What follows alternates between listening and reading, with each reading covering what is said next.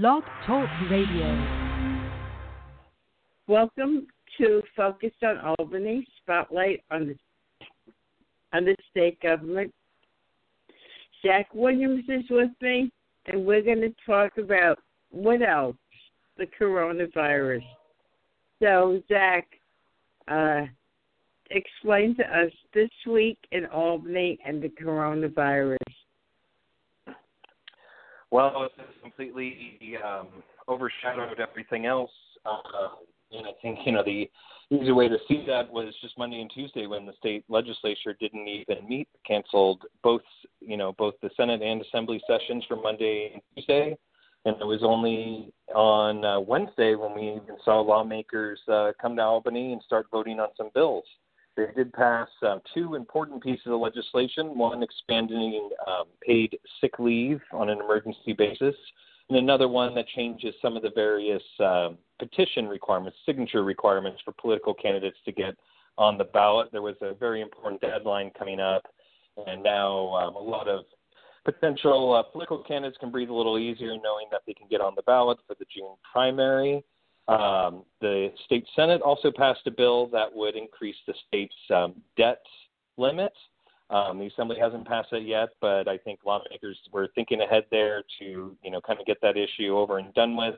I believe last year there was a little bit of a rumbling from state senators, uh, from Republican state senators who opposed that, um, you know, for out of uh, their stated reasons being fiscal responsibility, kind of like uh, congressional Republicans. But anyways, Um, so two bills down in both houses, one passed the Senate. Um, you know, we wait to see when lawmakers will go back up to Albany, probably to, you know, pass the budget sometime early next week, which would be uh, well ahead of the April first deadline. But everything's really up in the air at this point. You, when you turn the T V on, a lot of times you'll see Cuomo on the air. You know, I know that the press conferences that he gives is in the executive chamber, correct? He does it in his ceremonial office, what's known as the Red Room in the Capitol. Okay, and when he appears on T V, when he's being interviewed, like the other night he was in, interviewed by his brother, and then he's been on the, you know, uh, Morning Joe and many other shows. Where is he when he does that? Well, it's hard to say. I uh, I haven't seen every single interview he's done on television, so I couldn't know for sure. But my understanding would be that he would either be in, in his second floor office in the Capitol, maybe at the executive mansion uh, just south of the Capitol, or if he's in New York City at some of the various television studios. Um, just one thing for your listeners, if, if they do want to catch all of his various interviews, you can go onto his SoundCloud account, upload um, all his different things uh, as audio files, um, you know, usually pretty quickly after he appears on television.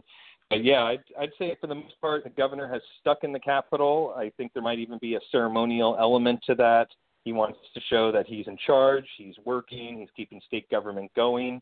And I think that's one of the big reasons why we haven't seen him skipping around the state, New York City, Buffalo, anywhere else, trying to be controller-in-chief.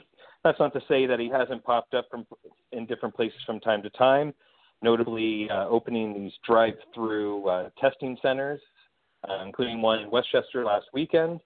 So, you know, we'll see him from time to time outside the Capitol, but for the most part, I think he, he and his staff have really been emphasizing just how much time he's in the Capitol, Um, you know, how much is getting done, and kind of contrasting themselves on the side a little bit with the lawmakers who have been pretty absent from Albany in the past week, including uh, the legislative leaders.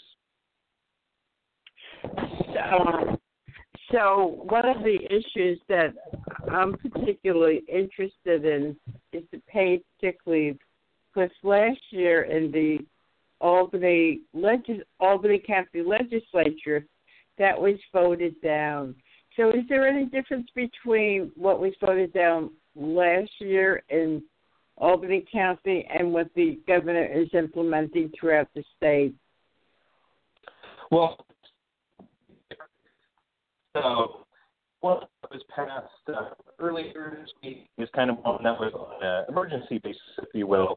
Um, I believe, and I'm trying to recall all the specific details, but basically um, employers with ten or fewer employees, I believe, would get, um, you know, would um, would have to cover people that, that missed work for purposes of quarantine from the coronavirus. And, you know, it also, there would be workers would have access to paid family, even disability benefits for the period of their quarantine. So it really was tailored specifically to expanding the existing paid sick leave, family leave, disability laws to apply to coronavirus specifically. And we're going to have to wait until the state budget process itself, the state budget itself, to see what happens with the wider expansion of sick leave that the governor proposed earlier this year, that a lot of Democratic lawmakers especially are supporting.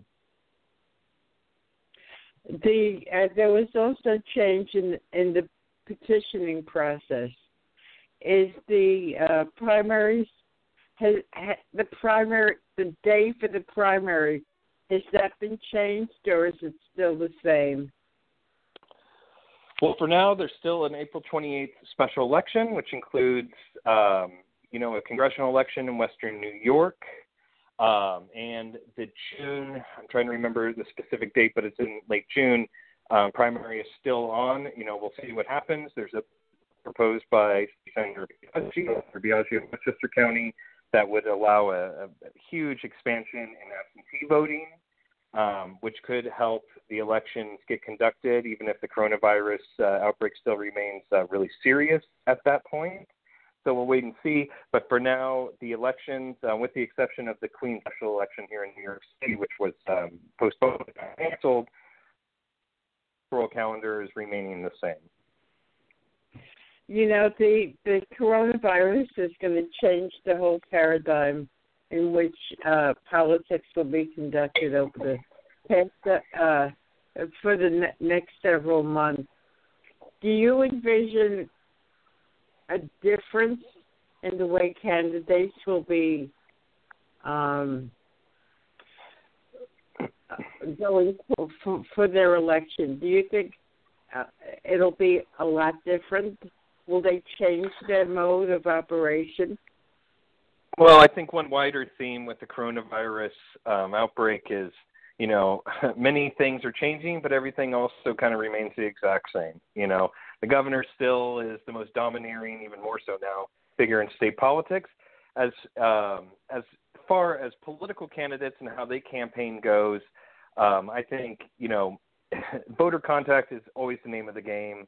Um, it always has been in elections. You know, the more people you talk to, the greater name recognition you have, the better you tend to do. And I don't think that's going to change uh, for, for any candidate, whether they are rich like the Mike Bloombergs of the world or relatively, uh, you know, unfunded like some of these insurgent candidates. The thing that's going on now, though, is really exploring how digital organizing and especially video conferencing can be brought to force. You know, a lot of advocacy groups have turned to Zoom and similar video conferencing tools to really um, get the word out, to get their supporters mobilized, exchange ideas in order to um, lobby for this. We've also seen a lot of these um, upcoming, chal- you know, legislative challengers doing the same. You know, I'm thinking of some of these uh, Democratic Socialists of America-backed candidates here in New York City. I think they've been especially active. You know, they had a lot of energy going into the campaign. Um, you know, earlier this year, they lost some momentum, of course, because of coronavirus, but now we're seeing this resurgence where they're really trying to get the, the word out. Um, a lot of candidates are trying. And, you know, while, you know, video conferencing is not new, I think what will be new is the ease with which you can get large numbers of people involved with minimal effort. You know, a lot of times you need, um, you know, keys, uh, you know, codes, phone numbers, all these different things. Now I'm, you know, I'm seeing a lot of people, some more successful than others, who are really just, you know, once, you know, making it easy for people to get involved. Once you have the link, you click on it, you're involved. If you want to chime in and ask a question, you can. You know, it's all about the interface right now. The easiest one that candidates use, the more likely they are to catch attention on social media from all these people that really have a lot more time now to get involved in politics. I heard just that point made by an advocate of raising taxes on the wealthy. You know, that while coronavirus has set them in many ways, they have much less access to lawmakers, for example. At the same time, they can't, you know, there's all these people who have more time. They're spending time at home, more time on the internet. This could could be a boon for, um, you know, political organizing on the left. We'll just have to wait and see. But I think, you know, the name of the game right now is really figuring out how to best outmaneuver their opponents uh, on the internet. When you put the T V on and you watch the shows, you know, they talk about panic and anxiety. Do, do, do you guys talk, I mean, the uh, journalists yourself, do you talk amongst yourself about how long this will last? Nobody can know oh, for well, sure, but... Well, reporters are a chatty bunch, so we're always talking about all sorts of things. Um, you know, I think, uh, you know, how long this will go on, um, nobody knows. There certainly have been a lot of theories put out there by reporters and by everybody, really. You know, we all have casual conversations with people. I think the important thing is that the media is really starting to recognize that the initial outbreak, quote unquote, period of the pandemic is starting to draw to a close, you know, the, the first act, if you will. Now it's really, you got to figure out what's the long-term plan. You know, there's all sorts of different stories to cover, everything from the ventilator shortage to, you know, how ordinary people are being affected by the economic downturn that really require a long-term strategy. You know, here at City and State, we're thinking the same thing. You know, what can we do to, you know, think beyond the next, you know, the daily news cycle and really get good information out there that is, you know, beyond just what elected officials are telling us. You know, for the most part, Governor Cuomo has received a lot of accolades for, for being responsive, for getting good information out there, and for having press conferences every single day. This was not the case two, three weeks ago. You know, you barely saw the guy in the Capitol. Now he's doing briefings with reporters every single day. He said that this mm-hmm. is going to last for six, seven, eight, nine months. I think reporters, by and large, are inclined to believe him. You know, whether or not the, um, you know, people have to spend most of their time at home, you know, in, in May or June, it's kind of besides the point as far as reporters go, because, you know, first you get the big story, then you get the reactions, and then you got these quote unquote, day, you know, day two stories where you're really figuring out, you know, what, you know, what is the bigger, what are the bigger implications of what just happened? So for example, you know, two weeks ago, Cuomo announced the first case. The number's been creeping steadily higher and higher and higher. Now we got more than seven thousand as of Friday evening. Um, you know, now we're starting to see reporters delve more deeply into, you know, um, everything from, you know, prisons and how people there are being affected. You know, with the Cuomo administration, are they following up what they announced with actual actions written in legal language in his executive orders? Because that's really what's happening, is what's put down into words on paper. And I think before long, we're going to start to see these very broader, longer-term pieces that really, you know, show what what that the sum total of all these different parts is, uh, you know, the, that the whole story is much bigger than the sum total of all of its parts. So, you know, to answer your question, yes, reporters are are talking about this. I think, you know, I think in terms of our own work, this is a story that's not going to be going away for a very, very long time, and you only need to go back to the two thousand eight, two thousand nine economic recession to see that. Before we're doing stories that include, you know, that were in the context of that economic recession for, you know, arguably years after the stock market actually crashed. So um, I'm I'm having a hard time concentrating this evening. Um, What seems to be the relationship between Trump and Cuomo at this point, from your understanding? Well, as of Tuesday morning, it might have been Wednesday morning, I think it was Tuesday morning, you know, Trump was attacking Cuomo on Twitter, doing what he does, saying that, you know, Cuomo was not doing enough, when in fact the whole interaction began because Cuomo was noting kind of the, the lethargic, if you will, uh, federal response to the outbreak. You know, it was just a few weeks ago where Trump was calling it a Democratic hoax. You know, let's not forget that. Mm-hmm. Relationship in recent days, things have seen the governor do what you really got to do. You got to compliment him, thanks, all of a sudden, um, you know, you can get a very different reaction from Trump. His Cuomo's effort to get the news to come to expand capacity is the case in point. Several days uh, around the weekend, at the beginning of the week, even, you know, Cuomo was, was kind of in attack mode, saying you know, um, they're funding. Finally, he got. Uh,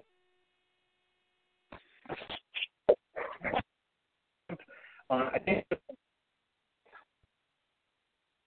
attack on Twitter. Cuomo had his press conference, and I think you know you could. He didn't say it explicitly, but I could definitely see it that he had decided, you know, for for very good political reasons, and you know that um, he needed to be the bigger person in this to let Trump's attacks go and just say, you know, this isn't Democrats, this isn't Republicans. We need the Army Corps of Engineers to get in here, blah, blah, blah, blah, blah. You know, it's um, I don't think he found any secret about the president. People have noted for years at this point that if you say nice things, you get nice things out of Trump. And that was that proved to be the case with Cuomo's efforts to get the Army Corps of Engineers sent by the president up here to New York. And he's even getting a uh, naval um, hospital ship that will arrive in about two weeks once it's done with some repairs down south. So I'd say so far so good. Cuomo was just on Sean Hannity's uh, radio program a little bit ago, uh, you know, in the early evening on Friday. So, uh-huh. you know, I think for for right now, the president is playing nice with Cuomo. Cuomo is reciprocating that, but you never know with the president. Um, just, you know, at the same time that he's been playing nice with Cuomo, he's attacking reporters at his news conferences for asking uh, a pretty run-of-the-mill question. You know, this, this I'm talking about this N B C reporter that just asked, you know, what would he say to yes. Americans that are scared? And Cuomo, mm-hmm. you know, and Trump just says fake news. So it can happen with the president.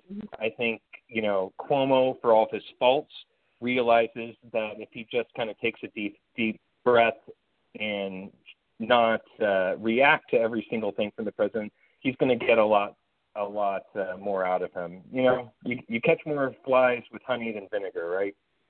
Uh, when do you think it really hit home with people uh, and they realized, hey, this is serious? Because there were the pictures of, of young people on spring break in Florida, you know, at the beach. When do you think people finally realize, hey, this is really something that I have to pay attention to? Well, like a lot of things, it depends who you're talking to. If you're asking people in the state uh, State Capitol Press Corps, it was like two weeks ago when Cuomo strong-armed the lawmakers into passing that emergency powers thing. Um, I think in the last couple of days, we've seen the quote-unquote, you know, red America, Trump America, if you will, um, start to take this seriously by following the president's lead on that. Now, again, a week or two ago, two, three weeks ago, he was saying this was all a hoax. There was nothing to worry about. You know, the common flu is much worse than coronavirus. That's all changed in the last couple of days, and I think good reason why is reality is setting in. You know, now we got thousands and thousands of cases in the country. Death tolls are starting to mount. It's not just, you know, one here, two there. Um, you know, we're really seeing a very serious spike in coronavirus cases and the associated hospitalizations and deaths. So I think, you know, the the President Trump side of America has, has been recognizing that. Democrats have been a little bit ahead of that. Um, you know, maybe uh, a week or two ago, we saw like the real turning point.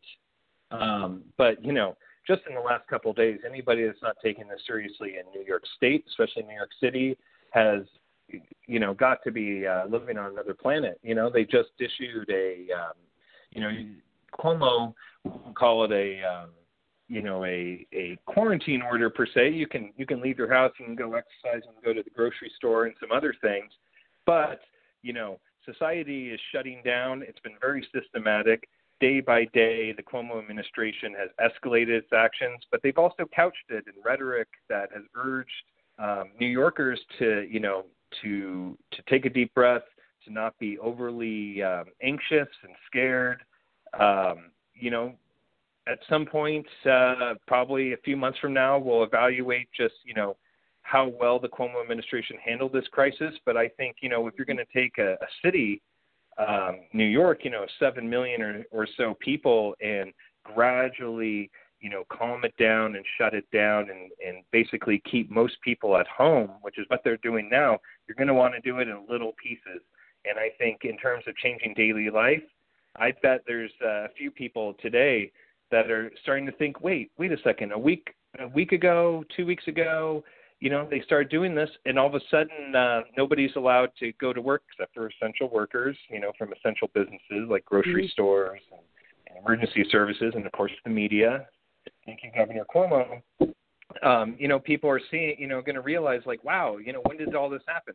It's been happening the whole time. There was no single turning point. I think the Cuomo administration has quite deliberately just added a little bit more each day to make people really not know what hit them. And in this case, that might actually be a good thing. Just a few days ago, maybe about Maybe even less than a week ago, there was only two confirmed cases in Albany County. Now there's sixty-one. So how many are there in Manhattan? How many known cases in Manhattan? Uh, I don't. I don't have the county, the borough by borough breakdown in front of me. There are, I believe, over four, forty-four hundred cases confirmed in New York City.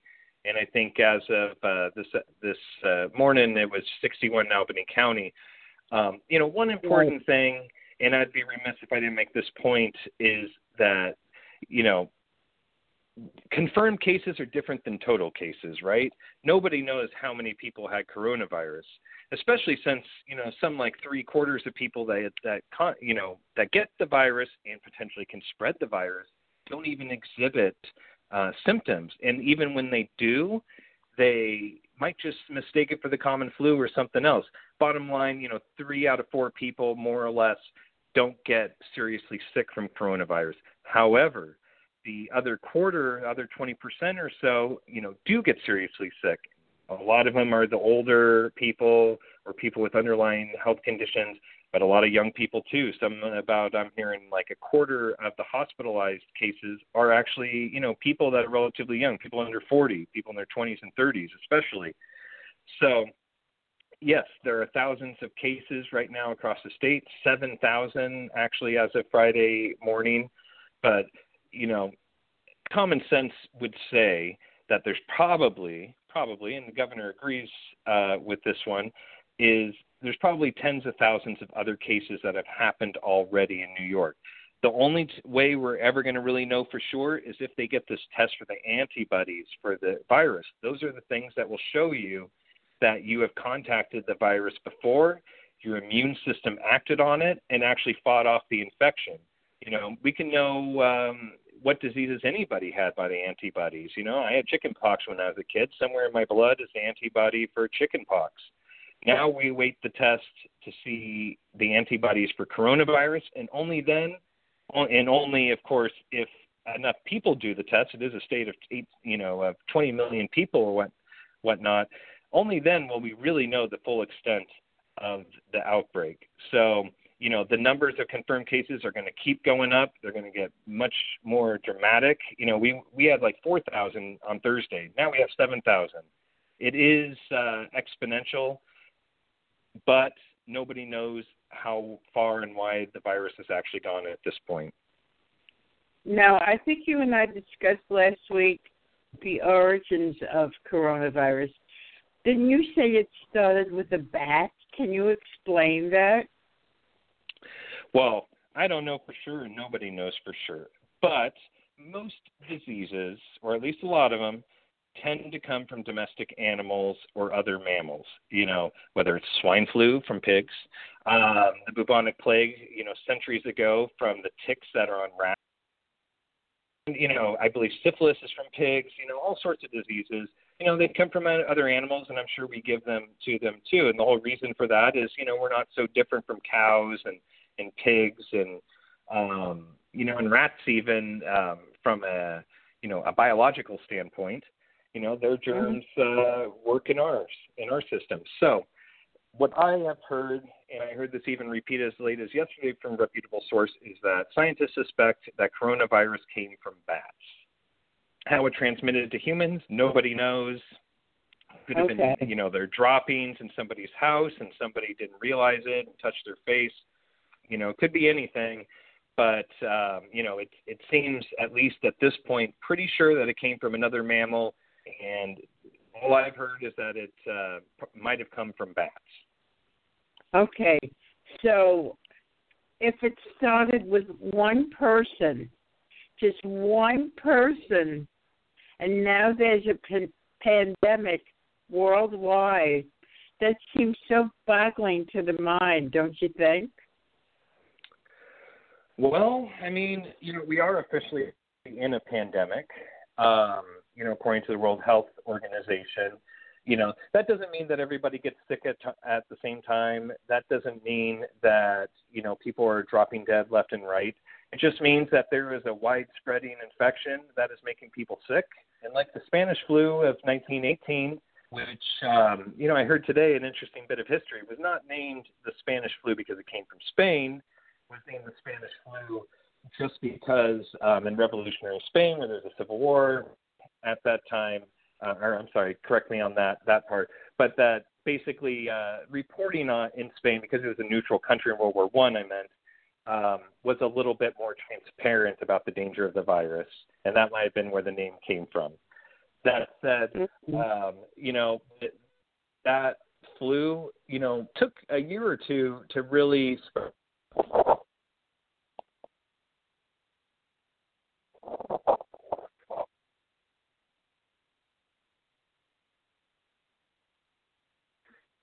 And coronavirus as a whole will probably never disappear. You know, we may or may not get a vaccine to it. We may or may not get an effective treatment to it. But I think odds are from, uh, you know, the virus itself, this little itsy-bitsy biological being that's so much smaller than even, uh, you know, uh, unicellular bacteria, you know, is going to be on this earth for, you know, a very long time. So, you know, they talk about testing. There's not, uh, the testing has to be ramped up so everybody can get a test.